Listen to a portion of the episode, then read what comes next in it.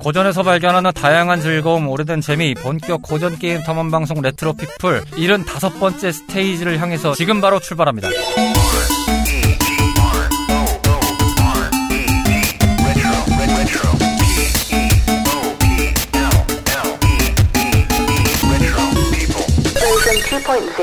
자, 마지막으로 재미적인 요소에서 바라본 두근두근 메모리얼입니다. 가장 많은 부분이 나올 거라고 예상이 되는데 쭉쭉 풀어가 보도록 하겠습니다. 일단 이 게임의 재미는 다양한 여성 캐릭터들을 만나서 자신의 스타일에 좀 부합하는 여성께 고백을 받는 것이 목적인 거죠.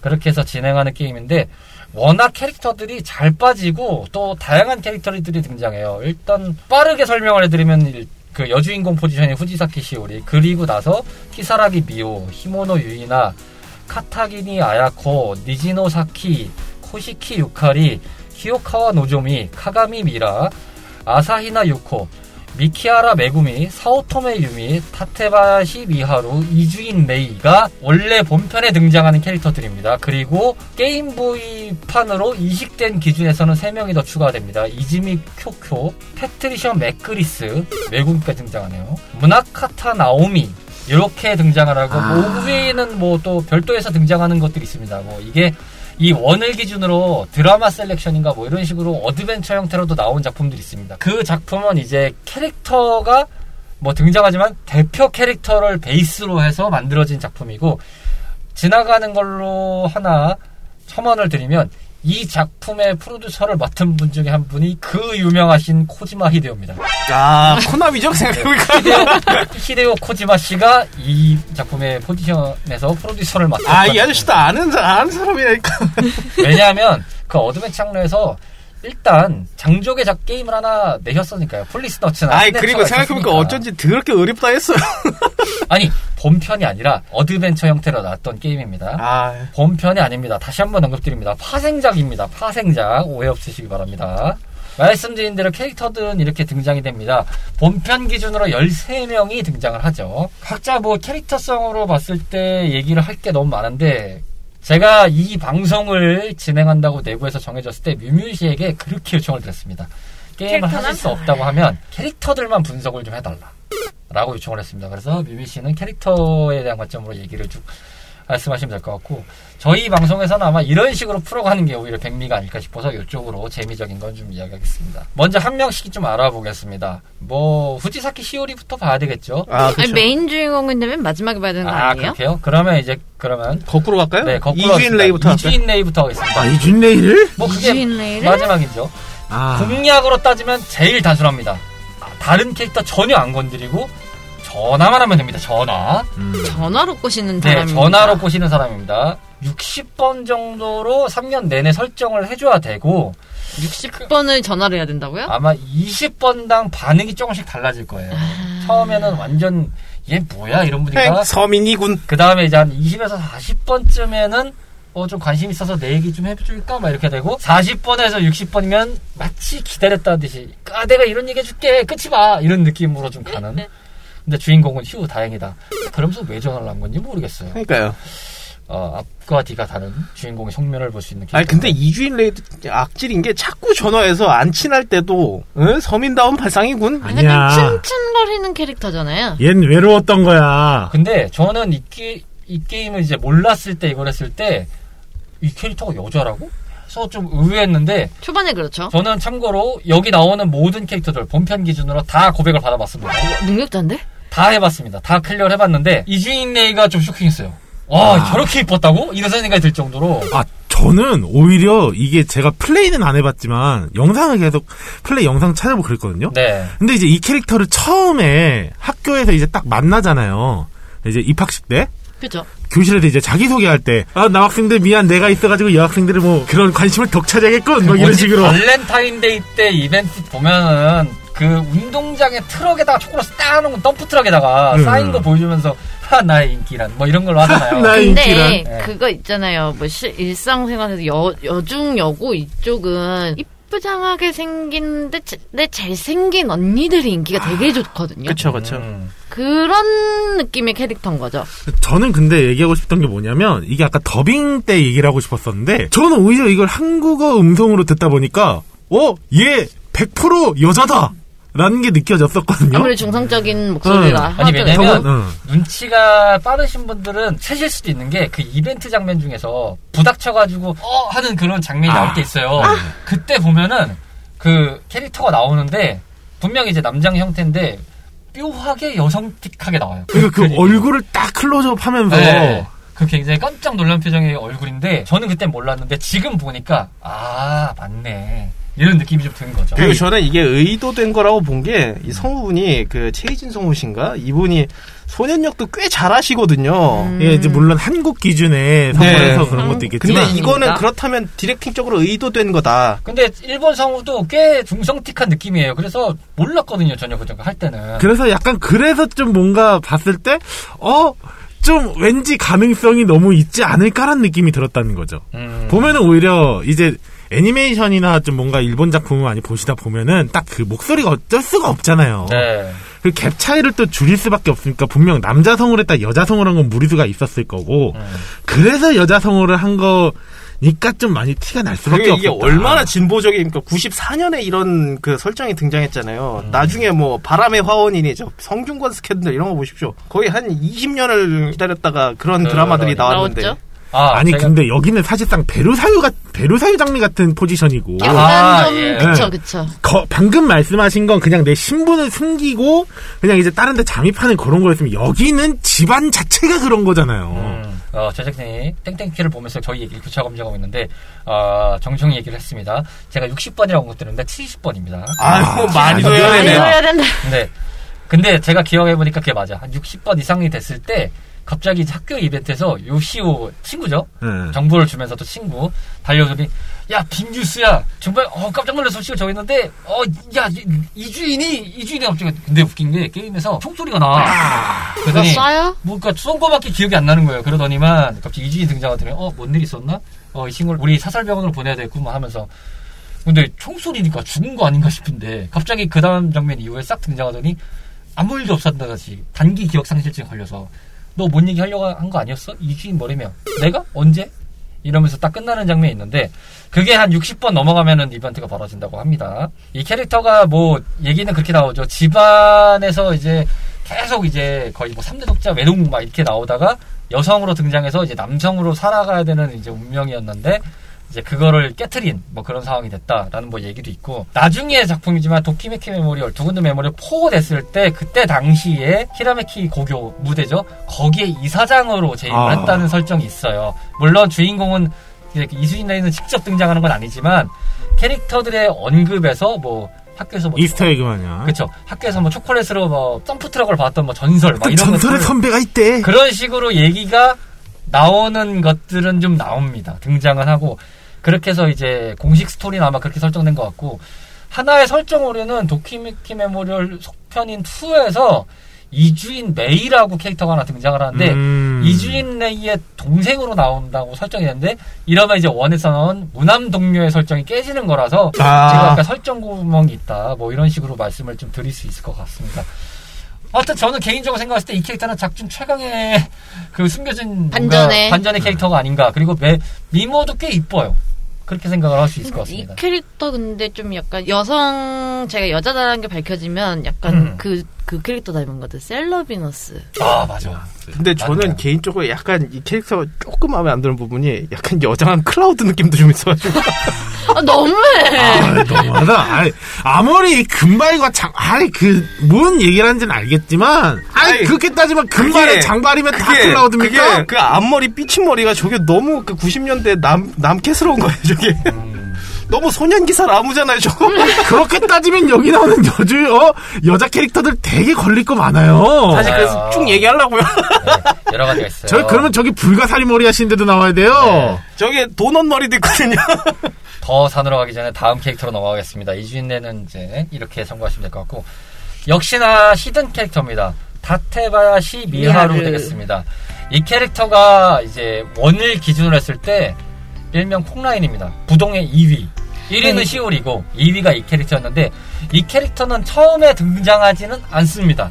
네, 난 이 캐릭터 너무 신기하더라고요. 음. 좀 저, 캐릭터 설정 자체가 좀 재밌더라고요. 저는 솔직히 얘 왜 좋아하는지 잘 모르겠어. 아니야 이거는 그러니까 본편 설정으로는 입학 때부터 주인공을 짝사랑하는 기준에서 등장을 하는데 뭐 어떻게 볼 수 있는 건 아닌데 어느 정도의 조건이 만족되면은 갑자기 어깨빵을 하면서 등장하는 아 미안 이러면서 등장을 하는 캐릭터가 이거잖아요 이거 이거 이거. 이거. 네. 아니, 근데 이 친구에 대한 정보도 그 같이 다니는 주인공이 같이 다니는 남자 친구 있잖아요. 요시오요? 음. 네, 그 친구한테서도 정보를 얻을 수가 없다 그러더라고요. 음 맞아요. 이 친구 뭔지 모르겠어라는 거죠. 오히려 캐릭터의 그런 스타일로 봐서는 이주인 레이보다 더 hidden인 거죠. 아무도 이 친구의 정체나 이름도 전혀 모르고 마지막에 뭐 엔딩에서 이 친구가 고백을 하면서 내 이름은 뭐야라고 알려주면서 이게 엔딩이라고 얘기를 하더라고요. 그렇죠. 이제 이주인 레이는 반전 캐릭터인 건데 이 캐릭터는 말 그대로 진짜 꽁꽁 베일에 쌓여 있는 캐릭터 거잖아요. 네, 그래서 약간 너의 이름은 약간 이런 건가? 네, 그런 느낌이고 그런 것도 있고 이 캐릭터 이후로 약간 그런 게 있어요. 약간 스토커형 캐릭터 어. 그런 게 그 나중에 연애 시뮬레이션 보면 한, 한 마리씩 껴 있더라고요. 한 마리라뇨? 저기요.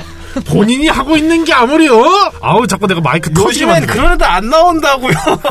제가 오늘 여러 번 이 멘트를 던지고 있습니다만 그만 똥 묻히라고요. 적당히 묻히시라고요. 자 미아루의 공략 방법은 다른 게 없습니다. 다른 캐릭터들하고 접점이 전혀 없는 상태에서 계속 전전을 하고 있으면 어깨빵 이벤트를 봤다는 전제로 갔을 때 마지막까지 갔을 때 굉장히 높은 확률로 이 친구는 고백을 해옵니다.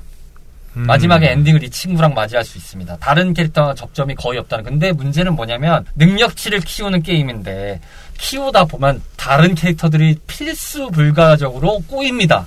그래서 그쵸? 이 캐릭터 엔딩 보기가 은근 까다롭습니다. 어떻게 보면 제 생각에는 시오리보다 더 까다로운 것 같기도 해요.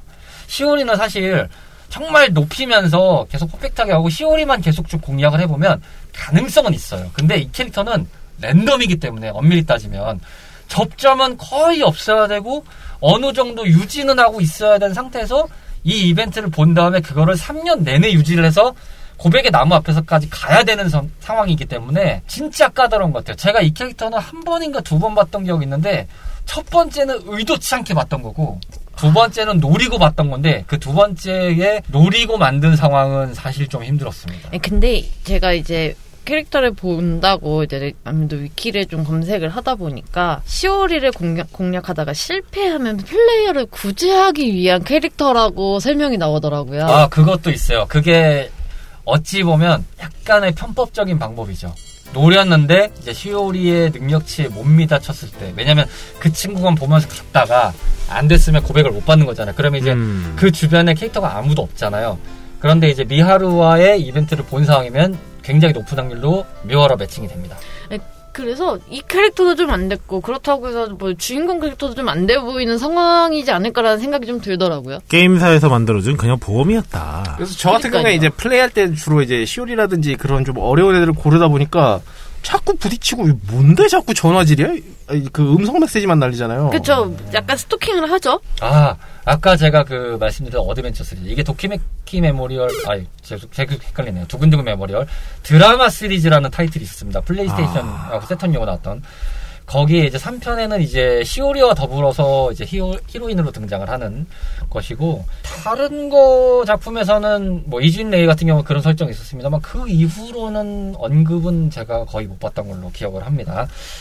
말씀해주신 대로 어찌 보면 히오리를 공략하려다가 실패한 사람들을 위한 보험형 캐릭터였다라고 할 수도 있는데 정작 이 캐릭터에만 공략을 한번 해보자고 했을 때는 의외로 좀 난 조건이 많은 그런 캐릭터가 아닌가 싶은 캐릭터라고 생각을 합니다. 보험 얘기 꺼낸 김에 한마디 하면 보험 받으려면 원래 조건이 많아요. 네, 맞습니다. 거기 때문에 오히려 참 그러지 않았을까. 네, 그냥 주지 않아요. 보험 상품이잖아. 네. 어, 보험 상품이었다. 세상에 공자는 없습니다. 어, 다치신. 데가 혹시 발가락이세요? 발이세요? 어디세요? 네. 뭐 발 뒤꿈치세요? 네. 어, 쉽지 않, 않았다. 광, 그 광고처럼 아무것도 묻지도 따지지도 않고 주지 않습니다, 여러분. 네. 슬프다. 자, 다음으로 넘어가서요. 사오토메 유미입니다. 음. 네, 이 친구는 요시오의 여동생이죠. 네, 1년 연하 후배입니다. 그렇게 해서 2학년이 됐을 때 강제적으로 등장을 하게 되는 이벤트가 있습니다. 이 캐릭터의 장점이라고 할 수 있는 거는 이주인 레이 같은 경우도 마찬가지로 전화번호를 뭐 등록이 돼 있는 걸로 제가 기억을 했었는데 나머지는 알아내야 되는 조건들이 좀 붙거든요. 근데 이 캐릭터는 이제 요시오가 있다 보니까 자연스럽게 음. 이제 알아지는 등록이 되는 그런 형태가 됩니다. 아, 근데 이 캐릭터의 오빠의 이름이 참 재밌어요. 한자로 표시되어 있는 거 보셨어요? 네네네. 거기 쭉 읽어보셨어요? 아, 아니요. 저희는 그거는 잘 몰랐습니다. 시오토메 요시오. 그거 그대로 읽으면 가불려 스컷을 표시하는 글자거든요. 그러니까 여자를 좋아하는 남자라고 딱 그대로 써 있는 거예요. 아, 그러네요. 갑을려 모비. 이거 제가 다른 한자는 제가 못 보는데. 남, 야, 오빠의 이름이 그거고요.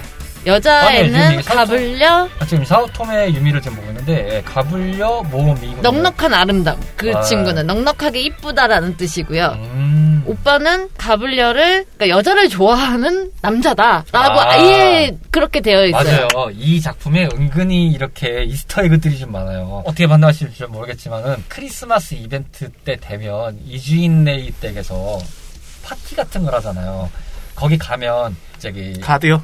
가드가 있잖아요. 집사 같은 캐릭터가 하나 있죠. 제가 이 캐릭터의 이름을 까먹었는데 물 관리하는.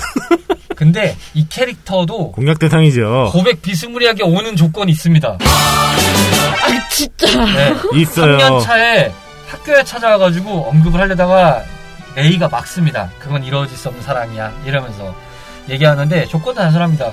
외모치는 좀 떨어지는데 체력 능력이 운동 능력이 좋으면 어, 거기서 반하시더라고요. 그런 조건이 있습니다. 예. 저도 자료보다 깜짝 놀랐습니다. 저 그 친구가 온 적은 없어가지고 제가 모르겠는데. 그리고 주인의 명령까지 무시하면서. 네. 네.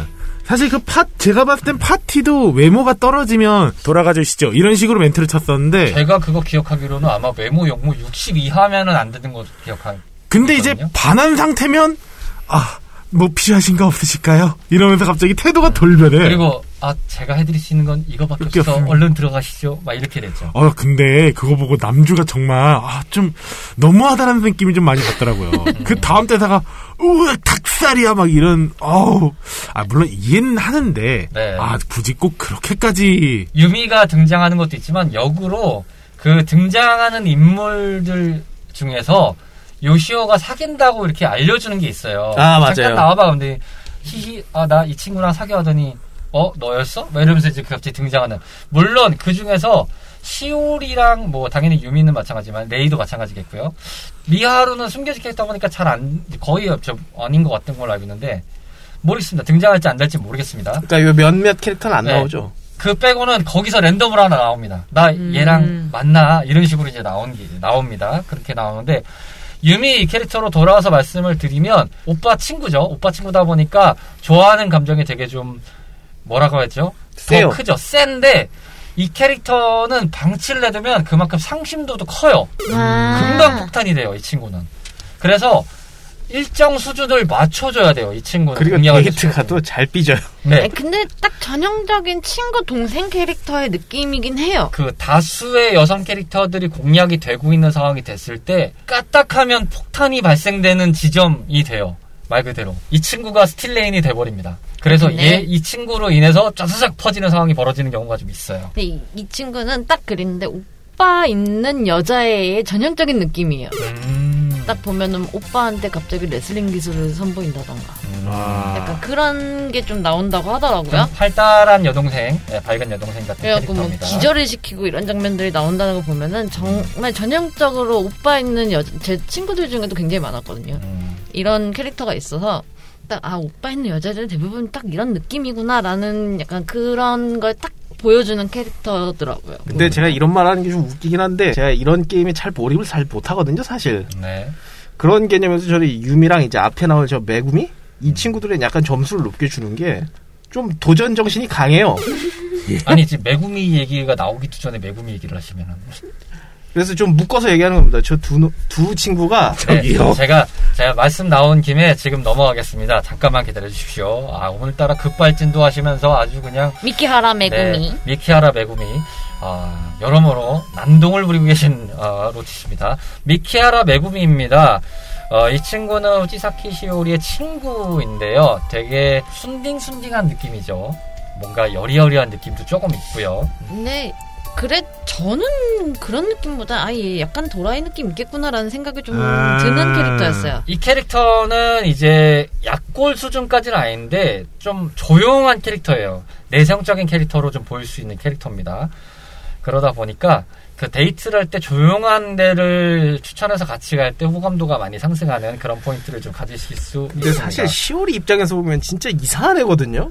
음. 나랑 뻔히 쟤랑 썸 타는 거 너 알 텐데 너 나한테 왜 그러냐 약간 이럴 수 있는? 제가 맞는지 모르겠는데 이게 수학여행 이벤트 때 주인공 공격 말고 각자의 여주들의 그 공격도 있는데 아마 이 캐릭터가 그 공격이 아빠를 불러서 아빠가 아버님이 그 야, 우리 아빠가 누군지 알아? 약간 그거예요. 네, 뭐 그러는 거. 아빠 도와줘요 이런 느낌으로 좀 전 그 하는 걸로 제가 기억을 하는데 이 캐릭터가 어떻게 보면은 시오리 공략의 난공불약을 이루어내는 장벽 같은 존재가 될 수 있습니다.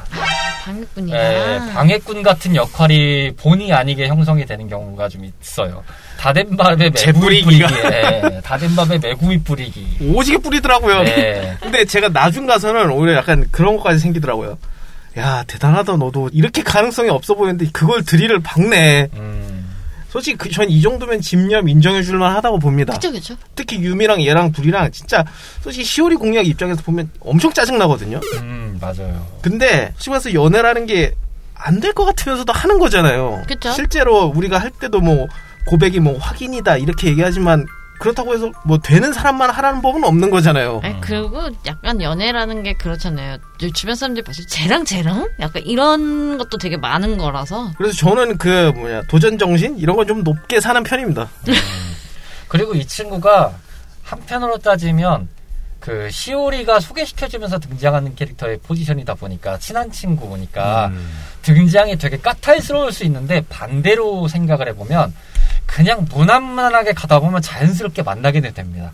어느 정도 일정 수준만 되면 친구야 하면서 자연스럽게 나오는 경우가 있고 또 그로 인해서 스탯을 유지하면서 이 친구를 공략을 했을 때 도백을 받을 확률도 엄청 커집니다. 그래서 음. 어려운 것 같지만 의외로 쉬울 수도 있다. 라는 음. 캐릭터로 좀 볼 수 있을 것 같습니다. 그리고 캐릭터 성격부터가 그 남자를 되게 어려워한다고 하잖아요. 네, 근데 네. 주인공 주인공한테 이 정도 박을 수 있다는 게 진짜 들이박는 수준이냐 이 정도면. 아 근데 남자를 어려워하는 애들도 자기가 뭔가 여기에 뭐 하나에 꽂히면 또 달라요. 와 그래서 진짜 대단하다 감탄만 나오더라고요. 시오리를 공략하는 대상에서는 시대의 적이 될 수 있는 캐릭터이지만 반대로 그냥 무난무난하게 시오리를 시오리를 별 생각 없이 패싱을 하고 간다는 전제에서는 의외로 또 원군이 되어주는 역할이 되기도 합니다. 공략하기도 편해지는 그런 캐릭터라고 생각이 들고 아마 이 친구 동아리도 이제 그 캐릭터가 이제 동아리를 들 수 있죠. 되게 좀 조용한 동아리에 들어있던 걸로 제가 기억을 하는데 자세하게는 기억이 안 납니다. 다음으로 넘어가서요. 아사히나 유코 되겠습니다. 아사히나 유코. 아, 그 앞, 말에 앞서서 아까 묶어서 뭘 설명하신다고 했을 때 지금 메구미가 지나가고 있으니까 뭐 언급하실 거 아까. 그 그러니까 메구미랑 유미가 엄청 들이받거든요 주인공한테. 음. 진짜 데이트 하자, 뭐 잘 지내니 엄청 많이 하더라고요. 그러니까 중간만 가도 어느 정도 따라와주는 그런 그쵸, 역할이죠. 이건 어디까지나 여주를 정해놓고 시월이라는 여주를 정해놓고 해서 그렇지 그냥 자연스러운 만남이에요 어떻게 보면 음. 나도 좋아한다 관심 약간 있다. 근데 그거 아니에요? 친구의 친구를 사랑했네. 아니 고백 안 했잖아 안 사귀었잖아. 아니 근데 뻔히 지금 게임에서야 안 드러나지만 드라마 신당 이런 거 보면 시오리도 좋아하는 거 뻔히 티가 나는데 음. 한다는 거는 어느 정도 각오를 한 거죠, 걔네도. 그, 그 약간 그 김, 김건모 씨 노래처럼 되는 거죠. 근데 고백은 안 했잖아요. 그건 맞아요. 그러니까 확실하게 도장을 찍지 않았으니까 음. 뭐 거기서 뭐 아직 기회가 있는 거죠, 그 응. 공인 안 찍었다. 아직 관공서에 서류 안 찍었으니까. 어. 아, 그래서 괜찮다. 그래서 괜찮다. 하지만 여러분들께 다시 한번 말씀드리지만 여기 있는 사람들은 다 솔로라는 거 명심하시기 바라겠습니다. 아무리 떠들어도 솔로입니다. 저희는. 네. 자 다음으로 넘어가요. 그러니까 지금 넘어가서 얘기하고 있어요. 아사히나 육고. 네. 육고 되겠습니다. 유행에 되게 민감한 캐릭터긴 하지만 천방지축에다가 공부하는 담을 쌓고 있는 캐릭터의 형태입니다. 저는 이 캐릭터 만나면 진짜 어려울 것 같아요. 엮여 있으면 되게 어려울 것 같아요. 아 무슨 몸통 박치기를 친구가 설명해 보면 그러더라고요. 안 놀아주면 금방 폭탄이 되기 쉽다. 맞아요. 그 좀 활달한 성격이기 때문에 약간 오히려 피부한 게 부족해지면 정말 까이기 쉬운 조건이죠. 약간 이 두근두근 메모리를 좀 더 나중에 나왔으면 그 흔히 시부야에 있는 뭐라 그러죠? 갸루 어, 그런 갸루 쪽에 그런 캐릭터가 되지 않았을까? 이게 좀 펑키한 느낌의 그런 유행적인 세련미를 좀 보여주는 게 6호고 이제 이 뒤에 설명해드릴 카가미 미라 같은 경우는 좀 세련미죠. 좀 성숙한 세련미. 그쵸. 이렇게 좀 포지션이 좀 나눌 수 있을 것 같습니다. 둘 다 세련미를 추구한다는 캐릭터인 건 동일하지만 어, 좀 영한 느낌과 성숙한 느낌 같은 나이인데도 음. 불구하고 좀 그런 느낌에서는 이렇게 좀, 좀 영한 예, 느낌에 불릴 수 있지 않을까 싶습니다. 유칼이랑 되게 친하다고 돼 있는 설정이고요. 요시오와는 중학교 때부터 동창 인지는 모르겠습니다. 아는 사이라고 설정이 돼 있습니다. 아, 요시오. 그렇게 돼 있고. 여자, 여자 정보 보통은 저는 이 캐릭터는 크리스마스 이벤트 때 알게 된 경우가 좀 음. 많았어요. 역시 그런, 그런 예, 느낌의 캐릭터니까요. 아마도. 그리고 이 캐릭터는 특성상 잡학이 늘어 있을 때 만나게 될 확률이 좀 크다. 음. 좀가 제 생각이에요. 네, 좀 공연, 뭐 이쪽에 예, 좀 박식하다 보니까 이 친구. 잡학이 늘어가면 갈수록 좀 만나게 될 확률이 커지는 캐릭터인데 공략하는 기준에서 말씀을 드릴 수 있는 부분은 다른 캐릭터들이 목표라고 생각하시는 경우에서는 이제 가급적 소환을 안 하는 게 좋은 캐릭터입니다. 얽혀봤자 피곤해질 네, 것 같더라고요. 좀 폭탄 제조의 확률이 커지는 캐릭터이기 음. 때문에 굳이 엮이시지 말아라. 그리고 좀 캐릭터들이 다 이 좀 나긋나긋하게 말하는 풍이거든요. 네. 이 친구가 좀 찌르는 목소리예요. 근데 그, 저는 한편으로는 이 캐릭터를 지금 와서 방송을 준비하면서 다시 보면서 느낀 거지만 뭐라고 해야 되죠? 시오리의 light 버전 같은 생각도 들어요. 캐릭터의 음, 느낌도 그렇고 가벼운 머리 네. 색상이나 그런 걸 전반적으로 네. 제가 왜 그런 생각이 좀 들었냐면 제가 자료 조사하다가 저도 이거 알게 됐는데 이 캐릭터가 드라마 셀렉션 그 게임에서 이게 3편까지 나온 걸로 제가 기억을 하는데 3편이 시오리였거든요. 아까 말씀드린 대로 이 3편의 원 주인공으로 예정돼 있던 캐릭터가 이 캐릭터라고 하더라고요. 음. 근데 이제 시오리로 바뀌고 그래서 이제 단다 이제 됐다고 변경이 된 그런 history가 있었고 약간 그 만담 캐릭터로 좀 빠지는 형태가 있어요. 주인공들 받쳐주는 서브 같은 역할로 좀 되다 보니까 약간 조금 받쳐주고 웃겨주고 네, 하는 그러다 보니 이 캐릭터가 보면 볼수록 그 시오리 마이너 버전 같은 느낌이라는 좀 인상이 있어요. 약간 시오리랑 반대적인 성향인 거 아니에요? 좀? 그렇기도 하죠. 그게 시오리가 엄친딸 스타일의 캐릭터라면 그거보다는 아예 그냥 반대적인 급부에서 봤을 때 거의 안티테제로 네, 안티테제 같은 느낌이 살짝 있어요. 그건 이제 저희만의 생각일 수 있겠습니다만 캐릭터만 뜯고 오면 좀 그런 느낌이 있다. 그러다 보니까 한편으로는 이제 그런 이제 캐릭터로 봤을 때 대칭은 그런데 저는 개인적으로 돌이켜 봤을 때 그다지 존재감이 많지는 않아요. 지금 저한테는 음, 음. 오히려. 음. 어느 순간 기억에 날뜬발듯한 캐릭터로 전락한 느낌이랄까. 그러니까 이 시대를 얘기하려는 건 이 고등학생 때. 네. 보면 그냥 딱 고등학생 때쯤 한 명쯤은 있는 뭐 그냥 딱 그런 음. 그쵸. 연예인 네. 좋아하고 약간 요런. 근데 이 여자 캐릭터들이 진짜 많잖아요. 그 안에 보면은 저는 이제 여자다 보니까 여자 친구들이 주변에 되게 많잖아요. 네네네. 다 한 명씩 이런 캐릭터들이 다 있어요. 음. 보면은 심지어 저는 여자 여자이지만도 친구 중에 그 남자 친구 요시오랑도 비슷한 친구도 있었었고 그렇죠, 그렇죠. 그러다 보면은 참 이거 캐릭터 만들 때 정말 공들여서 만들었다라는 생각이 좀 들더라고요. 음. 근데 다만 전 이 캐릭터 아까도 말씀드렸지만 좀 찌르는 목소리라 원래 성우분이 이런 스타일이 아니시거든요. 아, 예. 근데 성우분이. 예, 근데 아니 너무 이게 혼자 튀니까 조금 스피커로 들을 때 듣기 힘든? 맞아요. 국내판 말씀하시는 거죠? 네. 로코판. 그 로코판 저도 기억이 나는데 막 부닥치면은 보통 다른 캐릭터들은 아막 이러는데 톤이 막 이렇게 많이 높아요. 어, 저는 오히려 네. 이 캐릭터를 보면서 어울린다고 느꼈었. 아니 어울리긴 하는데요. 어떻게 네. 그 찌르는 게요. 어떻게 보면 우리가 음악 들을 때 너무 크면 이걸 좀 줄이잖아요. 맞아요, 맞아요. 그게 하나도 안 돼 있는 느낌? 일반적인 자마다의 성향에 따라서는 너무 over tension 아니냐 이렇게 받아들일 수 있는 캐릭터가 될수 있다는 거죠. equalizing 조금만 더 그러니까 했으면 상대적으로는 좀 그런 건 이해하겠는데 오히려 이 캐릭터가 지금 보면 유행에 민감하고 새로운 것에 흥미를 빨리 갖고 오히려 금방 싫증 내고 그러니까 극 호 극 초반에 관심도가 빵 높아졌다가 나중에 식는 캐릭터다 보니까 오히려 초면에는 확 찌른다는 느낌을 받아도 괜찮았다고 생각하거든요. 아까 전에도 얘기했잖아요. 갸루 얘기 나왔었잖아요. 네네네. 약간 딱 그, 그 전형적인 그 캐릭터인 것 같아요. 갸루들의 전형적인 그때 갸루들을 보면은 좀 tension이 높고 목소리도 크고 과격 리액션 자체도 크고 목소리 자체도 막 소리 여, 일본 여자의 전형적인 특징 자체가 high tension에 굉장히 높은 목소리를 음. 내잖아요. 근데 그러니까 그런 전형적인 일본의 그런 느낌을 많이 주려고 했던 것 수도 있어요. 그랬을 수도 있어요. 이게 그때는 갸루 캐릭터 같은 게 거의 금기시대에 있었으니까요. 앞에서 언급드린 유미랑 이렇게 비교를 해보면 유미는 활달한 거고 이 친구는 노는 거고 음. 흔히 소위 말해서 노는 애 이런 느낌이 좀 강했습니다.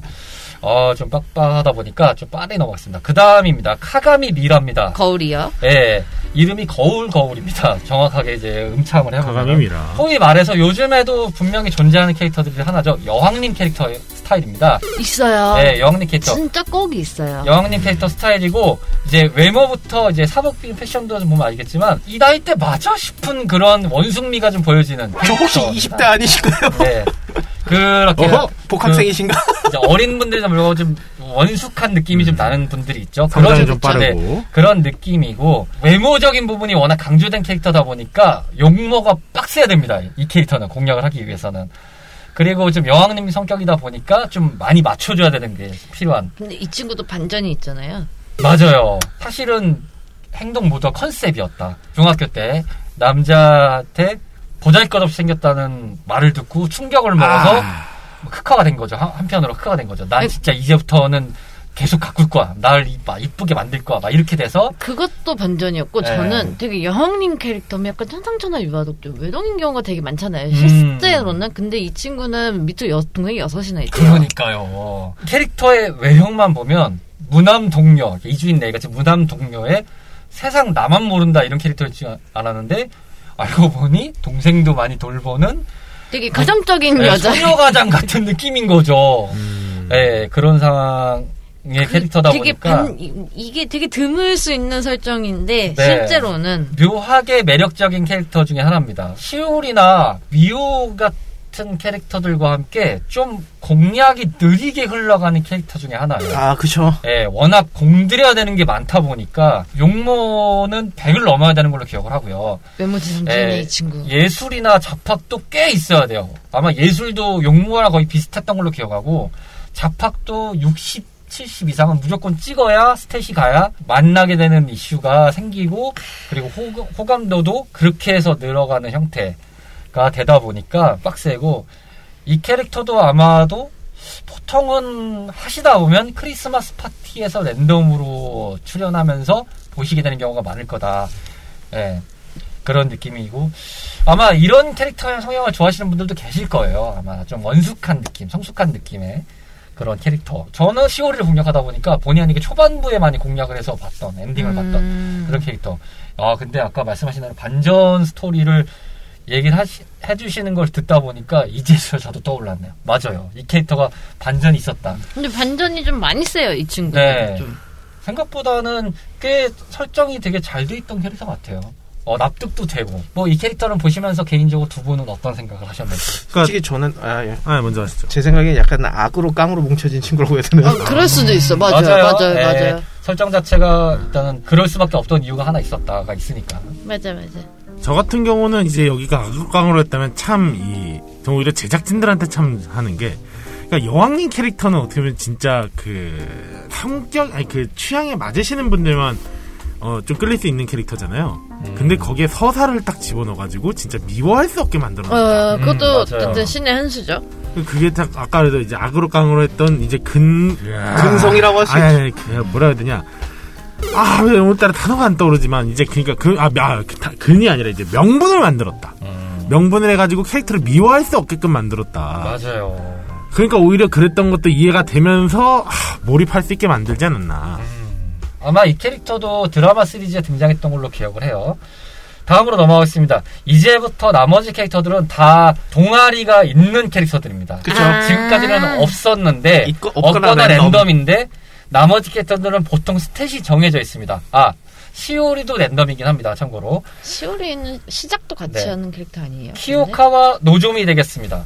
노조? 수영부죠? 네, 수영부 캐릭터고 예 연두색 머리 하면은 아마 두 명이 나올 건데 휴컷의 노조미랑 노조미라고 생각하시면 되겠습니다. 기가 막히고 이게 수영부의 유망주로서 설정이 되어 있는 캐릭터고 어, 매일 아침마다 50km씩 조깅을 하는 근데, 네. 근데 이런 남, 강철 체력을 갖고 있는 캐릭터입니다. 남자애들 보는 작품에서 보통 인기가 없긴 해요. 운동계 히로인 그렇죠. 설정을 붙어 있는 기준입니다. 그래서 어, 나중에 보면은 운동계 히로인들도 이런 숏컷을 잘 안 해요. 음. 최소 단발. 단발. 거기부터 시작하더라고요. 네. 실제로는 숏컷이 많긴 하죠. 맞아요. 진짜 아시는 분들은 많죠. 음. 근데 저는 개인적으로 이 캐릭터보다도 이 성우분에 좀 애착이 가가지고 음. 성우분이 이현주 성우신가 이분이신데 이 부분이 이거 하실 때는 정말 안 유명하셨거든요. 저 음. 누군지도 몰랐어요. 근데 나중에 도라에몽 비실이부터 그리고 나중에 뭐 리그 오브 레전드의 뽀삐 막 이런 걸로 조금 이제 유명세를 타셨다 보니까 음. 저는 그래서 약간 성우pick으로 좀 밀어주는 캐릭터였습니다. 음. 음. 이 캐릭터는 일단은 기본이 운동계 히로인이기 때문에 운동과 근성이 일단 돼 있는 상태에서 뭐 이제 운동 코멘트나 클럽 활동을 이제 주인공이 처음에 들어가야 되는 본인 거예요? 이제 설정을 할 때 이쪽 수영부를 했을 때 아주 높은 확률로 만날 수 있는 캐릭터가 되겠습니다. 뭐 좋아하시는 분도 있으셨겠지만 딱히 인기는 바닥이긴 네, 했어요. 높은 편은 아니었다. 라고 말씀드릴 수 있겠고요. 근데 이제 강한 외형적인 느낌과는 별개로 내면은 좀 여린 편인 캐릭터로 기억이 합니다. 의외로 꽃을 좋아하는 친구였다고. 네. 많이 여리죠. 저는 오히려 이 캐릭터의 반전미를 마지막에 고백 때 넣지 않았나라는 생각을 하긴 했는데. 그래요? 제가 알기로는 이 캐릭터가 나중에 머리를 길러서 나오는 걸로 얼핏 알고 있거든요. 그게 기억을 더듬어서면 짝수 회차에서 고백을 받았을 때예요. 짝수 회차요? 네, 2회차, 4회차 이런 식으로 플레이를 해서 고백을 아, 받을 때. 아, 그거마다 또 엔딩이 달라져요? 이 캐릭터는 Easter egg가 예, 그래서 이제 제가 짝수 차에서 고백을 받으면 좀 긴 상태로 등장을 해요. 그것도 반전이긴 네, 하는. 그래서 뭐 머리를 좀 길렀어 뭐 이런 식으로 얘기를 하면서 하는 그런 이벤트가 같이 또 들어가서 그 장면은 똑같은데 그런 식으로 뭔가 좀 돼 있는 게 나옵니다. 그래서 좀 반전 매력이 있긴 합니다. 근데 사실 그 이벤트를 많이는 못 보셨을 거예요. 왜냐면은 이게 회차가 에 맞춰서 나오다 보니까 내가 그 짝수 회차에 이 캐릭터를 공략을 해야 보는 거니까 사실 모르고 있으면은 잘 모르죠. 저도 사실은 컷이 좀 길은 상태 거의 엔딩은 본 적은 없어요. 그리고 저는 아. 이게 어디까지나 한국어 번역판밖에 못 봐서 하는 얘기입니다만 이 친구랑 만날 때 그 먹던 음료수를 주거든요. 첫 만남 때 음. 여자애가 이제 어, 나 이거 음료수 남았는데 너 마셔 이러고 줘요. 음. 근데 문제는 그 남주의 대사가 아 이거 보면 볼수록 남주가 좀 참 인성이 좀 대단하다라는 걸 한번 다시 느꼈어가지고 음. 저는 솔직히 그런 걸 보면서 약간 이 시대의 감성이라고 저는 생각합니다. 어떻게 보면은 지금 시대면 용납이 안 되는 것도 꽤 많잖아요. 아니 그러니까 뭐 그냥 이제 거기서 그런 건 좀 될 것 같아요. 그러니까 뭐 간접 키스를 얘기하면서 뭐 그냥 어 이러면서 하는 게 아니고 그냥 뭐 헤헤 이러니까 그러니까 나 이게 그거는 약간 그냥 여자가 좋았던 남자의 반응 아니에요? 어, 그러니까 얘는 좀 뭐지 싶을 정도로 좀 그러니까 그러더라고요. 그때는 약간 그런 게 이제 사회에서 요구된 남성성이라고 해야 되나요? 그런 게 다 이, 그냥 용납해주고. 그러니까 일본의 용납했다. 남성성이 요구되는 그게 그거였다라고 이해하는 게 조금 더 쉽긴 할 겁니다. 음, 하긴 존재감이 있는 듯 없는 듯한 캐릭터라고 생각이 좀 듭니다. 넘어가서요 코시키 유카리입니다. 그... 네, 이 캐릭터는 테니스부에 속해 있는 캐릭터고요. 간단하게 설명드리면 백치미적인 캐릭터라고 볼 수 있죠. 정말 아, 그 집안이 부동산 재벌이의 이제 딸로 등장을 하는데 설정이 돼 있는데 그러다 보니까 좀 고풍적이긴 한데 뭔가 좀 말꼬리가 늘어지는 듯한 느낌의 언어를 주는 근데 만담가예요. 게다가 만담가고 민족 사관 고등학교 네, 만담가인데 또 네. 웃긴 거는 테니스는 잘하지만 또 나머지는 또 잘하는 것도 아니고 그렇다고 세상 물정이 밝은 건 아니고 부자다 음. 보니까 그리고 이제 좀 자주 넘어지거나 이런 백치미적인 느낌이 있는 종합해 보면 백치미 캐릭터죠. 그런 느낌의 캐릭터인데 아 저희가 잘못 설명했군요. 그 불량배 전투 시에 등장하는 아버지가 바로 이 캐릭터네요. 아, 네, 네. 우리 아버지가 누군지 네. 알아가 이 친구예요. 근데 뭐 야쿠자라고 하는데 뭐 설명에서는 야쿠자는 아니라고 하네요. 네, 어쨌든 부동산 재벌이라고 하니까. 딱그 네. 일본 만화에서 제일 많이 나오는 는 친구의 그 여자애들 무리 중에 한 명이 딱 껴있는 캐릭터긴 해요. 네. 이런 캐릭터들. 용모가 네, 운동과 용모가 81 이상일 때 등장하게 되는데 뭐 강제 등장된 히로인 외 두 명 이상이 등장했을 때는 84 이상이라고 설정이 되어 있다고 하네요. 그 테니스부라는 설정을 보셔서 아시겠지만 운동 커맨드를 실행하고 있을 때나 이제 클럽 활동 테니스부로 설정을 음. 하셨을 때는 높은 확률로 등장하게 되는 캐릭터입니다. 근데 이, 런 친구가 이제 나중에 성인인 돼서는 잘 모르겠는데 학교 다닐 때는 은근 좀 적을 만들기 쉬운 타입이라고 해야 되나요? 음. 전체적으로 다 보면은 아닌 것 같지만 본연의 성격이 온화한 성격의 소유자다 보니까 그리고 이제 말투도 좀 나근나근한 느낌을 좀 주다 보니까 의외로 이 캐릭터가 돌이켜 봤을 때 공략이 좀 느려요. 이 캐릭터도. 말이 느려서? 모르겠어요. 상승 속도가 좀 느려요. 근데 설정을 보니까 가장 느리다고 하네요. 어떻게 보면 그냥 네. 백치미를 갖고 있다는 거에 있어서가 잘 못 느꼈을 수도 있지 않을까. 그런 거죠. 좋아하기까지 시간은 오래 걸리지만 좋아하고 나서는 좀확 음. 좋아해주는 그러다 보니까 이 캐릭터가 폭탄 발생률로 방치를 해두면 바로 또 생기는 경, 우가 많거든요. 아낌없이 다 주는, 좋아하면. 뭐 이런 느낌의 캐릭터라고 할 수 있을 것 같습니다. 부가적인 설명으로는 4편에서 도키메키 메모리얼 4편에서는 배경 설정과 부모님의 세부 설정이 두 캐릭터로 등장한 두 캐릭터로 나뉘어서 이렇게 오마주가 됐다고 나와 있습니다. 어, 저는 뭐 이 캐릭터에 대한 거는 그렇게 뭐 기억이 없습니다. 네. 이 친구는 분명히 키가 작을 거예요. 음, 설정을 보니까요, 작네요. 157로 돼 있습니다. 아, 157이면? 네. 근데 당시 일본 여자 키치고 엄청 작진 않았을 거예요, 또. 큰 키예요, 157이면. 그쵸. 자, 이어서 니지노 사키입니다. 이 캐릭터는 파란 머리 캐릭터를 생각해 봤을 때 가장 뚜렷하게 생각하실 수 있는 캐릭터인데요. 야구부나 축구부 매니저로 아마 등장을 하게 되는 걸로. 최소연이에요? 뭐 그런 식의 느낌이 있습니다. 물론 아, 이제 시오리도 아니긴 합니다. 시오리도 그 매니저로 등장하는 경우가 있습니다. 농구부 캐릭터로 등장할 때는 또 매니저 역할로 나오는 게 좀 있습니다. 약간 터치나 H2에 가까운. 네. 이 캐릭터 같은 경우는 좀 인기가 있었던 거를 반증할 수 있는 게 저희가 오늘 방송에서 많이 언급드렸던 드라마 셀렉션이라는 작품의 드라마 시리즈 어, 1편 주인공이 이 친구였습니다. 음. 어, 부제가 무지갯빛 청춘이었고요. 그것을 살릴 수 있는 부분에 관점이 성에 무지개가 들어가죠. 그러다 음, 보니까 그 부제로 또 유출을 해볼 수 있는 캐릭터가 되겠습니다. 근성이 30, 40대 정도가 될 무렵에 클럽 활동을 하고 있으면 등장을 하는 캐릭터입니다. 평일에 무조건. 해야 된다는 기준이고 그리고 뭐 그게 아니더라도 크리스마스 파티에는 랜덤으로 이 크리스마스 파티가 플레이를 하는 동안에 거기까지 진입을 못한 경우가 됐을 때는 그 게임상에서 좀 풀어주는 느낌이랄까요? 자, 이 캐릭터가 너를 좀 살려줄게. 한번 해봐. 이런 식으로. 음. 잘해봐. 좀 뭔가 크리스마스 파티가 주선해주는 역할이 좀 되죠 게임상에서는 또 요리를 잘한다고 하네요 이제 게임 설정상에는 시오리의 헤어밴드와 카가미 미라의 귀걸이와 더불어서 히라메키 고교의 삼신기라고 불린다는데 그 삼신기에 속하는 게 이 니지노 사키가 만든 도시락이라고 합니다. 아... 근데 나 진짜 궁금한 게 있는데요. 요리 잘하는 여자에 대한 로망들이 있어요? 일단 전 없습니다. 저도 딱히.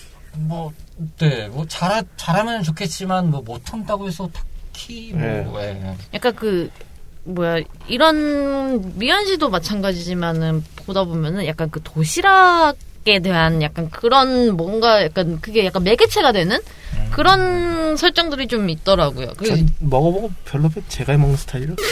그럴 수 있어요. 그러니까 이 여기서 도시락은 뭐 이제 솔직히 한국 기준에는 예전에야 뭐 이제 도시락을 싸던 게 있었지만 이제 급식으로 좀 많이 바뀌었잖아요. 그렇죠, 그렇죠. 그래서 잘 없겠지만 일본 쪽은 아무래도 좀 도시락을 많이 했다 보니까 그리고 도시락을 챙겨준다는 건 이제 약간 그런 건 있겠죠. 아침에 일어나든 저녁에든 내 시간을 써가지고 뭔가를 만들어서 너한테 줬어. 음... 딱 그런 정성? 그리고 일본 자체가 약간 도시락 산업이 좀 잘 돼 있죠. 그러면서 좀 그쵸. 아트나 이런 게 좀 많다 보니까 그런 데서 좀 바리에이션도 많고 그래서 좀 더 기대치가 있는 부분도 있겠죠. 그래서 우리나라랑 문화랑은 조금 다른 점이라고 할 수 있겠습니다. 캐릭터의 설정에서나 지금 등장하는 이야기에서도 언급을 해서 말씀드릴 수 있는 부분이지만 이 매니저를 하고 있는 관점을 보면 당연히 운동부 쪽이다 보니까 억세거나 뭔가 굳건한 느낌을 줄 수 있다고 생각할 수도 있겠지만 저희가 이제 소개해 드렸던 캐릭터였던 노조미의 데뷔에서는 노조미는 활달한 캐릭터고 오히려 좀 더 헌신적인 느낌이 강한 캐릭터입니다. 어, 그래요? 저는 오히려 그 부장들이 막 이제 소리치면은 음. 매니저가 약간 좀 다독여주는 좀 뭐지 부드럽게 그렇지 않아요. 그러니까 저는 이분법이라고 봅니다. 그 한나 스타일이냐 소연이 스타일이냐. 근데 음. 이 친구 는 저는 소연이 스타일이라고 봐요. 맞아요. 아 그렇게 되는 거구나. 맞네. 저, 제가 그 드라마 시리즈, 시리즈 전체를 다 해보긴 했는데 1편 주인공이 이 친구였잖아요. 네그 매력이 되게 잘 묻어나게 설정이 돼서 나오긴 해요. 그러다 보니까 저의 기억으로는 좀 더 헌신적인 느낌? 그리고 네. 아, 더군다나 여기 그 좋아하는 음식에 이게 아, 니쿠자가가 그 감자조림, 고기, 고기 감자, 고기 감자 이제 한국 뭐 고기 감자조림 이거 보면은 애니메이션이나 문학을 일본 쪽 문학 보면은 약간 가정스럽다라는 표현을 음, 할때 맞아요. 고기 조림이 꼭 들어가요. 네, 고기 감자 조림을 만드는 음. 거는 되게 집 같은 느낌. 이게 참 약간 우리 한국으로 따지면은 좀 집에 퇴근하고 돌아왔을 때 된장찌개 같은 음, 그런 느낌? 맞아요. 그, 에이, 그러고 조림 요리 해보셨잖아요. 손 많이 가요. 많이 가죠. 시간도 오래 걸리고. 네, 그만큼의 네. 공을 들인다라고 하는 것 때문에 일본에서는 약간 그런 것도 있어요. 고기 조림, 도시락도 아, 마찬가지인데. 상징 중 하나죠. 맞아요. 문득 딱 그거 떠올랐어. 예전에 뭐 어떤 그 연애 상담 프로그램에서 남자가 집에 들어가지고 곰탕을 끓여준다고. 그럼 이제 곰탕 을 끓이는 정성이 어떠냐라는 거 하듯이. 그러니까 그리고 시간과 그런 거 생각해 보면. 저는 이게 한글판 성우가 이자명 성우가 이분이신데 나중에 가면 풀메탈 패닉 후못후라고 있거든요. 투니버스에서만 방송한. 거기서 여주인공도 그 스포츠 그 매니저 같은 걸 해요. 시도리 카나메라고. 아 근데 그분은 성격이 다르시잖아요. 아 다른데 그거에 약간 여린 버전이라고 해야 되나? 그래서 저는 약간 이 캐릭터에 좀 호감이 있는 편입니다. 그래서 저는 좀 플러스 점수가 성우pick으로 가고요. 저분은 뭐, 뭐가 오늘 다 성우픽이셔. 왜냐하면 이제 그쪽의 부분에서 공략을 좀. 제 기라성 같은 성우들이 많이 들어갔다고요. 네. 게임적인 공략에서 봤을 때 이 캐릭터는 굉장히 뭐라고 해야 될까요? 계륵 같은 캐릭터의 음, 공략 방법입니다. 왜냐하면 일단 일반적인 설정치에서 봤을 때 처음에 주인공의 부분을 선택하고 하면 랜덤으로 능력치가 형성되는데 보통은 근성이 좀 약한 편입니다. 음. 근데 근성이 있을 때 등장하는 캐릭터다 보니까 최초 등장 필요 능력치에서는 또 작은 편이고 반대로 따지면 캐릭터가 많이 등장한 상태가 됐을 때면 이 니지노 사키를 보게 되는 경우가 좀 어렵습니다. 음. 저는 겪어봤어요. 그러니까 제가 게임을 하면서 니지노 사키를 못 보고 간 적도 있었어요. 꽤. 그렇다 보니까 좀 어렵습니다. 생각보다 계륵 같은 느낌이 드는데 반대로 좀 목표가 아닌 상태. 내가 니지노 사키를 공략하려는 건 아닌데 라고 하면, 하면서 진행할 경우에는 반대 급부로 또 공, 등장이 너무 또 빨라지는 경우가 벌어지기 때문에 음. 막아내기가 좀 어려운 캐릭터인 거죠. 그래서 계륵 같은 캐릭터 공략 방법입니다. 제 개인적으로 폭탄마 4대 천왕 중 한 명이거든요. 음. 약 제가 봤을 때는 딱 전형적으로 일본에서 바라는 여자들의 캐릭터인 음. 것 같아요. 아 전통적인 여성상. 여성상. 일본에서 저희도 몇 번 나왔지만 그 슬램덩크의 아저 저거 이름이 그렇죠. 그런 캐릭터듯이 느낌을 너무 그런 쪽에 딱 살리지 않았나. 좀 부드러우면서 음. 근성도 좀 있는 편이고 그러면서 좀 따뜻하게 좀 챙겨주는 캐릭터이기도 하면서 음. 심지어 요리도 잘해. 약간 어떻게 보면 좀 현모양처적인 캐릭터잖아요. 음. 그런 거를 좀 일본에서는 좀 많이 바라 남 남성분들 좀 바라는 그런 게 지금도 있는지 모르겠지만 강했죠 이때는. 네, 그랬던 터라 많이 강했죠. 제 전형적인 일본에서 원하는 여성의 표본으로 음. 만들어진 캐릭터인 것 같아요. 저는 이제 이 캐릭터를 마무리한 입장에서 말씀을 드리면 오히려 본편보다 본편을 이제 해보신 다음에 이제 이 캐릭터를 그냥 겉핥기라도 알고 계신 상황이 됐을 때 기회가 되셔서 해보실 수 있다면 드라마 시리즈 볼륨 1이 주인공이 니지노 사키이기 때문에 한번 권장을 해드립니다. 왜냐하면 이 캐릭터의 진가는 거기서 등장합니다. 궁금하다. 그 드라마 시리즈는 여기에 등장한 캐릭터 중에서 메인 캐릭터가 딱 정해져서 등장하는 게임이다 보니까 또 좀 더 자세히 하고 이 캐릭터에 대해서 좀 세부적으로 더 파볼 수 있는 그런 네, 내용들이 그런 내용들이 많다 보니까 꽤 그 드라마가 재밌었어요. 음흠. 굉장히 몰입도 잘 됐고 그래서 첫 번째 했던 시리즈인데 기억이 남아요. 자, 그 다음에 이어서 넘어가서 카타기리 아야코, 아야코 되겠습니다. 아마 드라마 시리즈 볼륨 2 주인공으로 제가 기억을 하는데 다 기억하고 있다고요? 네. 왜냐면 3편까지 남았는데 원이 니지노 사키. 얼마나 열심히 하신 거예요? 그러니까. 3편이 후지사키 시오리랑 이제 그 미하루가 등장은 합니다. 근데 이제 메인으로 나와 있는 설정은 시오리였는데 근데 그렇게 드라마 시리즈의 단독 주인공이 될 정도면 이제 이 캐릭터가 인기가 많았다는 거죠. 그쵸? 이 캐릭터는 미술부 또는 취주악부의 설정으로 등장하는 경우가 많습니다. 일명 소라머리를 하고 있는 캐릭터로 생각해 보시면 아마 좀 빨리 이해가 되실 겁니다. 또 머리 컬러도 이 뭐라고 어떤 뭐 ash 색깔이라고 하나 실버 보라빛? 실버 보라? 네, purple silver? 뭐 이렇게 좀 봐야 되겠죠. 낙천적이고 좀 유쾌한 성격의 소유자로 나와 있습니다. 예술이 50 이상일 때 아마 그리고 나서나 관련된 동아리 활동이 지금 이 캐릭터에 말씀드린 거에 연관돼서 설정을 했을 때 가 되는 경우에 한해서는 보통 이 캐릭터는 좀 빨리 등장하는 편. 그렇죠. 미술부 뭐 취주학부 뭐 이런데. 네. 근데 이 캐릭터 되게 특이한 게 언어를 못하는 캐릭터라고 나오더라고요. 뭐 그렇기도 하고 반대로 또 그 미술을 하는 캐릭터 치고는 좀 반전 매력이 그로테스크한 걸 좋아해가지고 네, HR 기고 뭐 에일리언 디자인했던 분. 그 디자이너죠. 그런 이미지 좋아하고. 약간 그런 거 엄청 묻어나는 것 같은 게 음. 옛날 왜 일본 만화들 보면은 만화나 드라마 같은 거 보면은 뭔가 말을 던졌을 때 약간 조금 하나 둘 셋 하면은 반응해주는 약간 그런 여자애들이 나오잖아요. 음. 대부분의 캐릭터들 약간 좀 그런 느낌들이 다 조금씩은 갖고 있는 것 같아요. 그리고 이 친구 같은 경우에는 저희 약간 이제 시대도 시대고 그 일본이라 그렇긴 한데 약간 팀버튼 같은 스타일 좋아한다고 해야 되나요? 음. 약간 그럴 것 같아요. 맞아요, 맞아요. 아니면 음. 악도 약간 뭐 헤비메탈 같은 거 잘 들을 것 같은? 참고로 그 키오가와 노조미와 친하다는 설정이 돼 있고요. 근데 전반적으로 이 게임이 좀 상성이 안 맞는 것 같은 캐릭터들끼리 친하다는 설정이 좀 돼 있는 게 특징입니다. 공략에서 봤을 때는 무난하게 클리어할 수 있는 조건을 갖고 있는 캐릭터라고 볼 수는 있을 것 같습니다. 그냥 어느 정도만 잘 해줘도 충분히 고백을 받을 수 있는 캐릭터.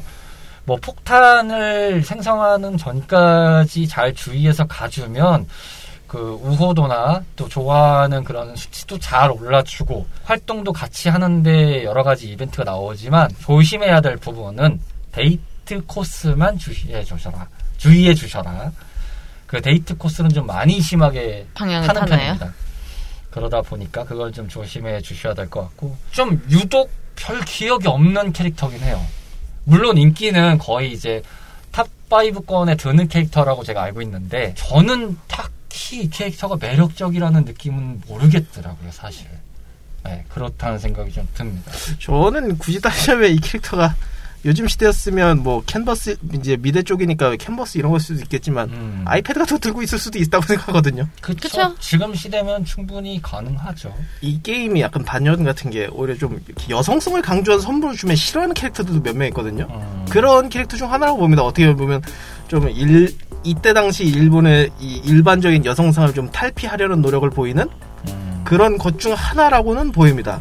저는 좀 반대로 생각했어요. 일, 일반적으로 생각하는 일본에서 의그 주요적으로 좀 잘 보이고 좋아하는 여성상들의 죄다 모아놓은 게임이었다고 보여져요. 저 같은 아, 경우에는. 그렇게도 해석할 수 있겠네요. 아, 저는 솔직히 여기 한마디 붙이면은 여기 있는 캐릭터들이 솔직히 모든 이게 일러스트부터 다 겹치는 것도 좀 있지만 음. 각각의 캐릭터들을 보면은 어디에 딱 붙여놔도 여주인공씩 다 붙여놔도 이상한 법 없는 설정들이거든요. 맞아요. 음, 맞아요. 뭐 그래서 오히려 설정도 치밀하게 짠 것도 좀 있고 음. 그러다 보니까 음 너무 어떻게 한편으로 보면은 심혈을 기울여서 음. 짠 설정일 수도 있겠지만 반대로 보면은 진짜 그냥 맛있는 거 하나 만들겠다고 진짜 그냥 산의 진미 다 때려박은 느낌? 어 좀 있어요, 어, 맞아요. 좀 그런 느낌이다. 그래서 좀 물려요. 뭐 뭘 어뚜가요? 아니 그러니까 다 때려박으니까 음. 오히려 이제 맛있는 몇 개만 남고 나머지 좀 물리는 현상이 생기는? 자연스럽게 당연할 수밖에 없는 게 사람의 취향이라는 것들이 다 개별적이기 때문에 그 안에서도 결국은 이제 도드라지는 부분이 있고 좀 소외가 되는 부분이 생길 수밖에 없다는 게 당연한 것이 아닐까라는 생각이 좀 듭니다. 뷔페 가보세요. 음. 누구한테는 최고의 음식이어도 대중적으로 많이 고르는 픽은 꼭 정해져 있어요. 음. 음. 그렇죠. 자, 이어서 히모 유이나 되겠습니다. 어떻게 보면은 이 두근두근 메모리얼 1편 기준에서 이 캐릭터들을 봤을 때 그 보통 캐릭터들이 학교에서 등장하는 그 컷이 있고 사복을 입은 컷이 있고 이렇게 해서 좀 다양하게 데이트 시에는 이제 사복을 입고 나오니까요. 그쵸. 여러 가지 이미지가 있는데 뭐 저의 개인적인 관점에서 말씀드리면 가장 반전이 셉니다. 외형적으로 가장 반전이 세다고 판단됩니다. 음... 이런 이미지였어? 라는 생각이 들 정도로 좀 반전이 센 그런 느낌의 캐릭터고요. 한 줄로 요약하면 mad scientist 캐릭터 입니다. 음. 약간의 그 도라이 캐릭터죠. 네, 과학부나 컴퓨터부에 속해 있는 기준이고요. 거의 뭐 설정상으로도 네, 천재적인 두뇌를 갖고 있지만 세계 정보에만 몰두하고 있는. 이과 특 자기밖에 모르고. 네. 전형적인 이과 형태의 어, mad scientist 형태가 되겠습니다. 그냥 데이트 장소도 다 연구 관련된 소재 형태로만 가다 보니까 일반적으로 생각하는 유원지, 노래방, 뭐 수족관 이런 거 다 필요 없습니다. 고물상 이런 데 가면 되게 좋아. 저는 왠지 모르게 그냥 설정 하나를 붙이면 아니 뭔가 하나 시나리오를 쓰면 음.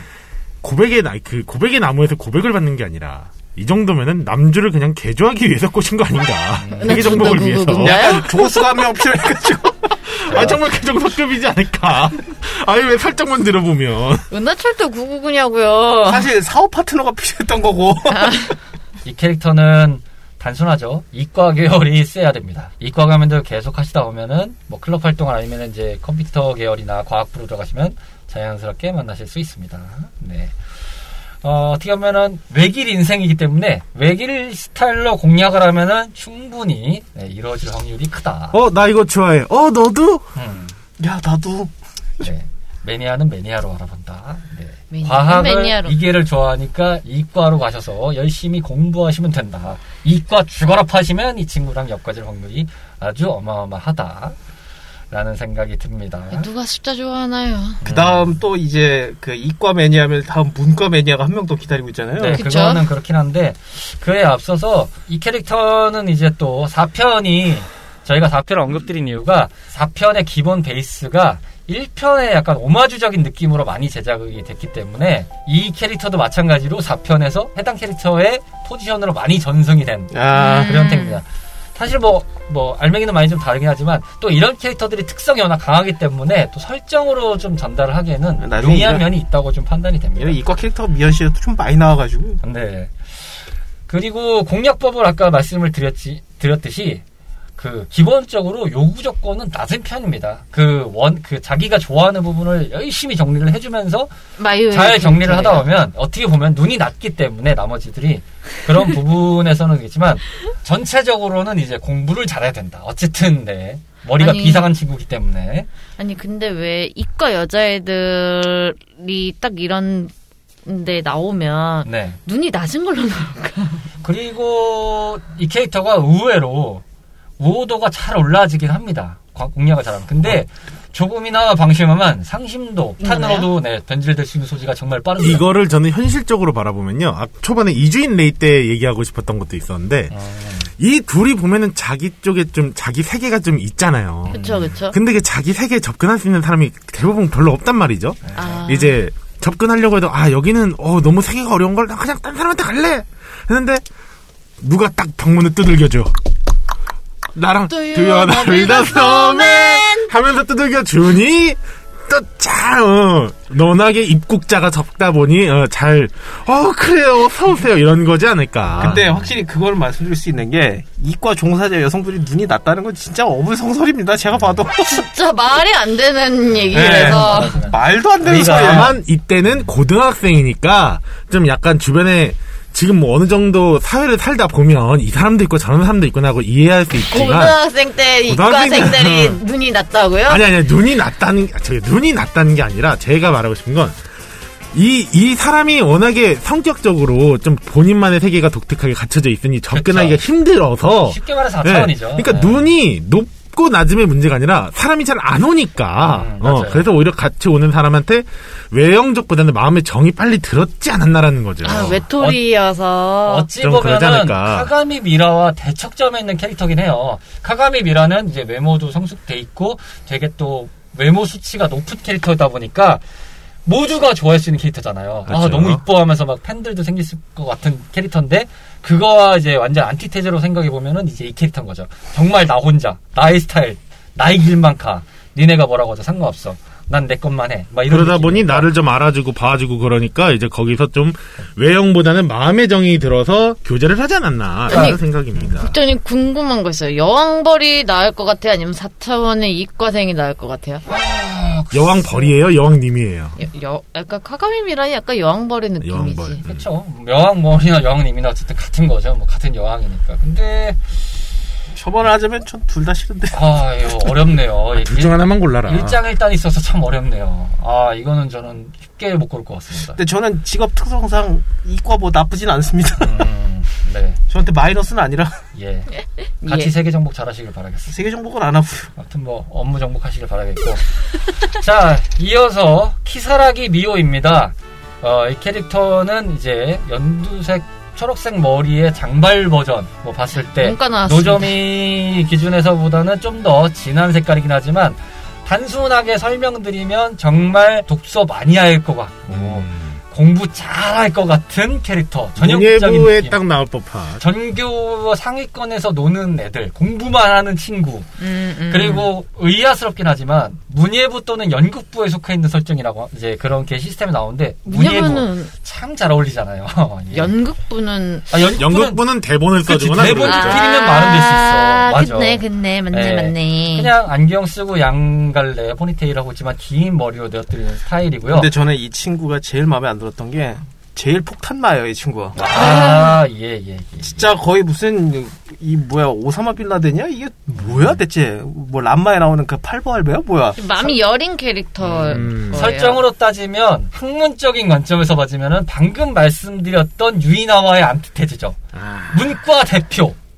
이과 대표. 대표. 문과 대빵이죠. 미호가. 무서합니다. 네. 떨어 저 창문 밖에서 떨어지는 낙엽만 봐도 눈물을 글썽글썽 거릴 수 있는 캐릭터일 네, 거예요. 그래서 등장 조건도 문과 계열이 거의 60 가까이가 되어 있는 상태에서 클럽 활동으로 쪽에 관련된 걸 하시다 보면 자연스럽게 만날 수 있다. 물론 뭐 지금 계속 말한 조건들 중에서는 부가 조건이 좀 붙긴 합니다만 이건 생략하겠습니다. 단순하게만 좀 말씀을 드릴게요. 그러다 보니 예, 기본적으로는 공부 잘하는 친구. 그래서 대학 같은 거 대자보 쓰면은 진짜 네. 잘쓸 것 같은. 무조건 서울대 갈 것 같은 친구 같은 느낌인 거죠. 참 이런 형태의 캐릭터들은 그 물론 이제 뭐 전체적인 캐릭터들 하지만 좀 보편적으로 잘 등장 맛볼 뻔 캐릭터 중에 하나예요. 진짜 평범한 것 같은데 가장 많이 볼 수 있는 캐릭터. 어, 그냥 감초 역할이죠. 근데 또 없, 없으면 되게 이상해지는 이 학, 그 학교물 같은 거에서 보면 현실성이 좀 떨어지죠. 학교물 같은 데에서는 무조건 한 명씩 있을 법한. 네. 근데 뭐 학교 배경으로 되는 모든 곳에서 잘 등장하는 캐릭터긴 해요. 책 좋아하고 음. 약 약하고 잘 쓰러지고 운동 못하는 캐릭터들. 음. 그렇죠. 그리고 어떻게 보면 제일 현실에 있을 법한 음. 그래요? 아니 그러니까 약하다 이 정도는 아니어도 책 좋아하고 뭐 이렇게 하는 애들은 뭐 저도 이제 뭐 남녀공 나오긴 했습니다. 반에 그래도 한 명씩은 있던. 음. 왜 나는 못 봤지? 그러니까 이게 꼭 여성 기준으로 보지 말고 성인 그러니까 사람 기준으로 보면은 있을 법한 캐릭터인데 그걸 여성으로 표현한 거 아니? 여성으로 표현했다. 음. 그렇다고 봐야죠. 그리고 이제 이 친구와 가장 친한 친구는 이제 카타기리 아야코가 되겠습니다. 참 가만 보면 이상하게 안 어울리는 친구들끼리 잘 이렇게 설정돼 있어요. 야. 근데 원래 안 맞을 것 같은 애들이 제일 친해요. 어떻게 보면 현실 고증이에요, 그게. 원래 사람이 본인이랑 비슷하거나 그런 걸 좀 더 혐오한다고. 음. 맞아요. 네. 똑같으면은 서로 맨날 싸우지 친해질 수가 없어요. 제 싫어, 제 싫어 이런 애들 보면은 둘이 뭐, 놓고 보면 똑같아요. 이 캐릭터는 제가 생각했을 때 일반적으로 캐릭터 공략하는 관점에서 봤을 때는 정말 쉬운 편에 속하는 캐릭터라고 생각합니다. 뻔히 보이거든요. 문과 공부 열심히 하고 관련된 거에서 설정을 잘 해준 다음에 그리고 이제 데이트 할 때 뭐 예, 선호하는 것도 딱 보면 나오거든요. 뭐 도서하고 안 내지 막 이런 책방 같은 관련된 것들을 기반으로 해서 가면은 안 좋아할래 안 좋아할 수가 없어요. 그러다 보니까 그쪽만 매진해서 가면은 자연스럽게 된다. 재미있는 게 그 유이나 캐릭터와 미호 캐릭터가 상극이 상극의 안티테즈지만 공략 방법은.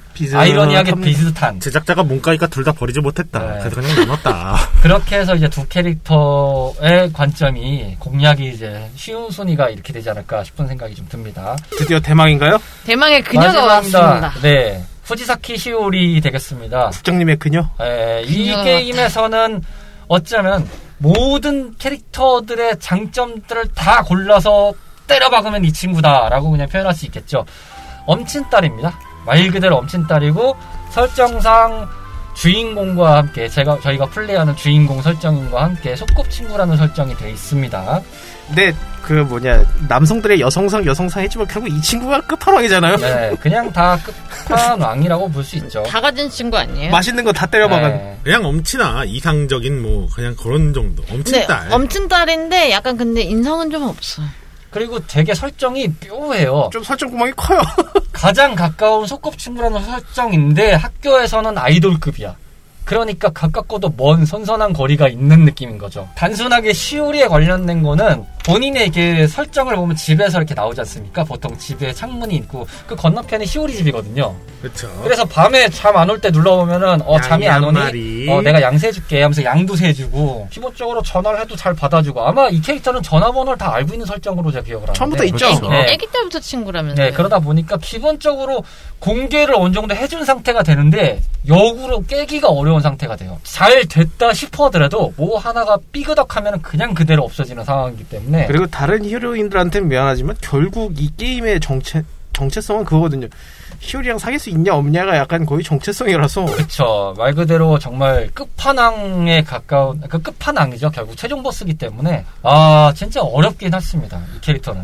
근데 반대로 따지면 그렇게 맥시머마이즈하게 가다가 별 생각 없이 이제 정리하다 보면은 자연스럽게 또 시오리랑 붙는 경우가 종종 있어요. 아 그것도 있죠. 네 그래서 약간 톤이 아니게 어부지리 같은 느낌이 좀 드는 그 상황이 음. 좀 가끔 있습니다. 가끔 아무래도 뭐 공략은 뭐 말할 것도 없습니다. 일단 뭐 모든 능력치가 최 뭐 스트레스 치수 빼수고요. 거의 그냥 탑을 달려야 됩니다. 탑을 달려서 그걸 잘 유지하고 있어야 됩니다. 뭐 폭탄도 잘 왜냐하면 그렇게 오버 스펙이 돼 있는 상태면 꼬일 수밖에 없는데 그거를 잘 걸러내면서 시오리 쪽과 이렇게 교두보를 잘 만들어내는 정말 양동 작전을 치밀하게 써야 되는 캐릭터가 아닌가 싶습니다. 네, 근데 약간 오래된 소꿉친구잖아요. 그렇죠. 그러다 보니까 이 사람이 너무 오래 보니까 이 사람에 대한 기대치가 사, 실상으로는 높을 수가 없단 말이에요. 새로 음. 만나서 이 사람 어머 이런 느낌이 없단 말. 그러니까는 뭔가 더 뛰어나고 더 멋진 모습을 봐야지 나도 모르게 마음이 콩닥콩닥해질 수 있단 말이야. 음. 그러니까 그 모습을 만들어 가야 되는데 그러면서 이제 주변 여자가 너무 많이 꼬이면 저, 저 애는 아, 그러다 보니까 이제 원판이 너무 PC 엔진 기준의 원판이 너무 사악했던 기준이다 보니까 이제 그 이후에 이식판들은 조금 완화되는 밸런스의 설정들이 좀 들어갑니다. 그... 제가 했던 플스판 같은 경우는 생일이 크리스마스 이벤트와 같을 경우에는 반지 이벤트가 추가되는 경우가 있거든요. 그래서 그거를 만약에 거치게 된 상황이 벌어지면 상대적으로 굉장히 높은 확률로 시오리랑 연결될 수 있게 설정이 되는 경우가 있고 뭐 세턴판 같은 경우는 이제 뭐 바이오리듬이나 뭐 이런 것 폭탄이 잘 안 터지게끔 설정이 됐다고 하고요. 물론 이제 뭐 bad ending effect가 좀 셌다고 하지만 어떻게 보면 세턴판이 좀 쉽게 갈 수 있는 구조가 됐고 그리고 뭐 슈퍼 패미컴판 같은 경우도 마찬가지로 어느 정도 요구 능력치만 맞으면은 잘 이어갈 수 있는 그런 형태가 됩니다. 나는 그 bad ending 근데 솔직히 조금은 이해가 가요. 그 시오리의 대사가 조금 이해가 가는 아, 게 뭔지 알죠? 저는 되게 어렸을 때부터 소꿉친구로 지냈던 친구가 실제로 음. 남자친구예요. 이제 좀 있으면 친구가 또 결혼을 하는데 그 친구랑 아무래도 어렸을 때부터 같이 지내고 같이 많이 다니고 하다 보니까 자연스럽게 주변에서 어렸을 때는 저 여자애 남자애가 같이 다니면 너네 둘이 사귀어 봐 이러면서 장난식으로 되게 많이 놀린단 말이에요. 그렇죠. 뭐 둘이 부부니 어쨌니 막 이러면서 뭐 그런 식으로 놀리고 막 이러다 보니까 그것 때문에도 되게 많이 싫어지더라고요. 특히 고등학교 때 중학교 때까지만 해도 둘이서는 아예 서로 서로 같은 반에 있어도 대면대면하게끔까지도 되는 상황이 되게 많이 보이고 같이 말이라도 좀만 섞으면 어 너네 뭐야 약간 이런 상황들이 많이 생기니까 결국에는 좀 대면대면 하려고 많이 노력을 하다 보니 그런 대사가 나오지 않았을까라는 생각이 조금 들더라고요. 저도 그런 생각이 들어요. 어떻게 보면 시오리의 약간 그 남친 성장기라고 해야 되나요? 그 어떻게 보면 좀 거리를 두면서 야, 안 되겠다. 좀 성장 좀 해서 와라. 맞아요, 맞아요. 약간 그런 그러다 보니 얘는 자연스럽게 어느 순간부터는 남자로 보이지 않는 상황이 되니까 이대로 이제는. 만나면 너한테나 나한테나 마이너스다. 네 맞아요 그런 상황이 더, 되더라고요. 그러니까 자연스럽게 더 멀어져요. 아무튼 이 캐릭터로 인해서 약간 그런 연애 시뮬레이션 물이나 뭐 이런 가열된 작품에서 엄친딸 내진 끝판왕 같은 거의 뭐 주인공의 아주 친한 친구 포지션 같은 캐릭터들은 꼭 존재를 하게 되는 형태가 있었고 뭐 이 캐릭터는 워낙 유명했다 보니까 저희가 방송에서 언급됐지만 말할 게 없죠. 이루 말할 게 없는 상태가 됐죠. 그리고 이제 이 캐릭터는 뭐 더 말씀드릴 건 너무 많지만 일단은 너무 많이 알려졌기 때문에 부차하고 간단히 말씀드리면 설정상 두 번 등장합니다. 시리즈에서. 일단 도키메키 메모리얼 2에서 이제 sub story라는 작품이 있습니다. 본편 말고 외전격으로 등장한 작품이 있는데 여기에 직접 등장을 합니다. 아. 주인, 그러니까 이 편의 주인공과 사귄다는 설정으로 등장할 수 있는 구조가 있습니다.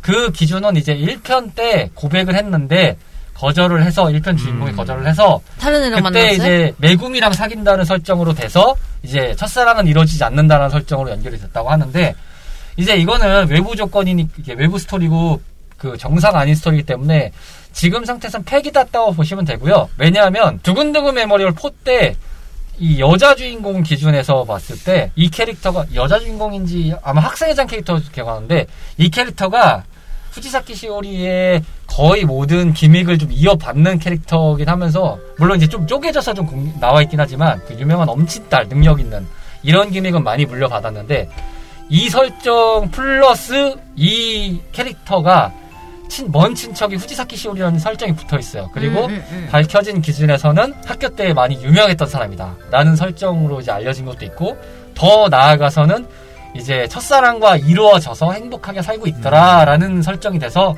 그걸 반추해서 보면은 아마 제작진들 공식적으로 1편의 주인공과 저희가 했던 플레이어와 이어져서 같다라는 설정으로 매듭을 지어주려고 했던 것 같습니다. 헤어밴드를 좋아한다는 뭐 그게 강력하게 나와 있다는 거가 아마도 많이 알려질 수 있을 것 같고 지금도 코나미 게임에서 간간히 심심치 않게 등장해서 시오리의 느낌 이제 이미지를 볼 수 있는 거기 때문에 뭐 상징적인 캐릭터죠 코나미의 게임에서는 뭐 입에 닳도록 너무 많습니다 일단 네 그렇다고 생각이 들고요 자 이렇게 해서 쭉쭉 얘기해봤는데 아유 녹음 시간을 지금 훨씬 넘고 있는 상황입니다 자 빠르게 마무리 해보겠습니다 한 줄 평으로 넘어가서요 오늘 stage result 내가 생각하는 두근두근 메모리얼이란 이야기로 마무리를 해보도록 하겠습니다 자, 먼저 로치 씨.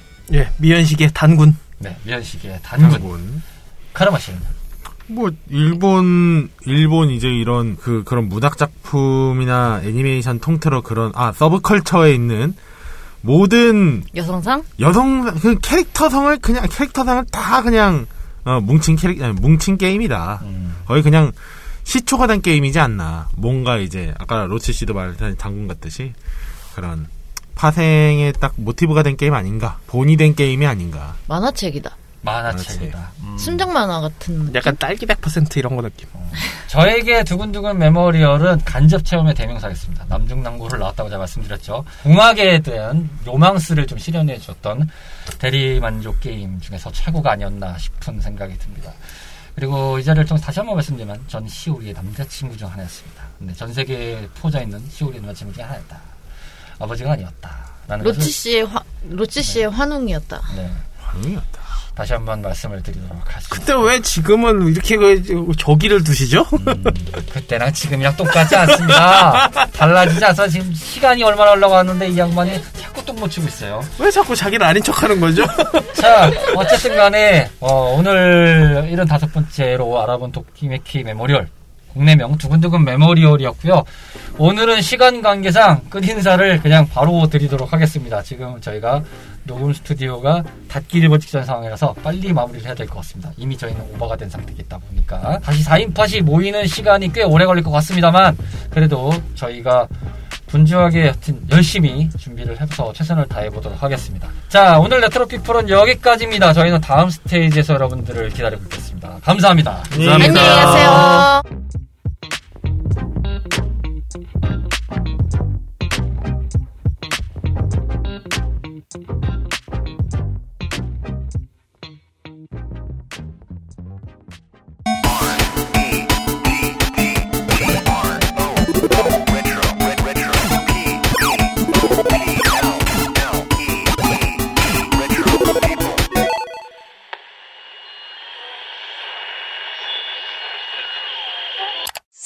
Sharpie.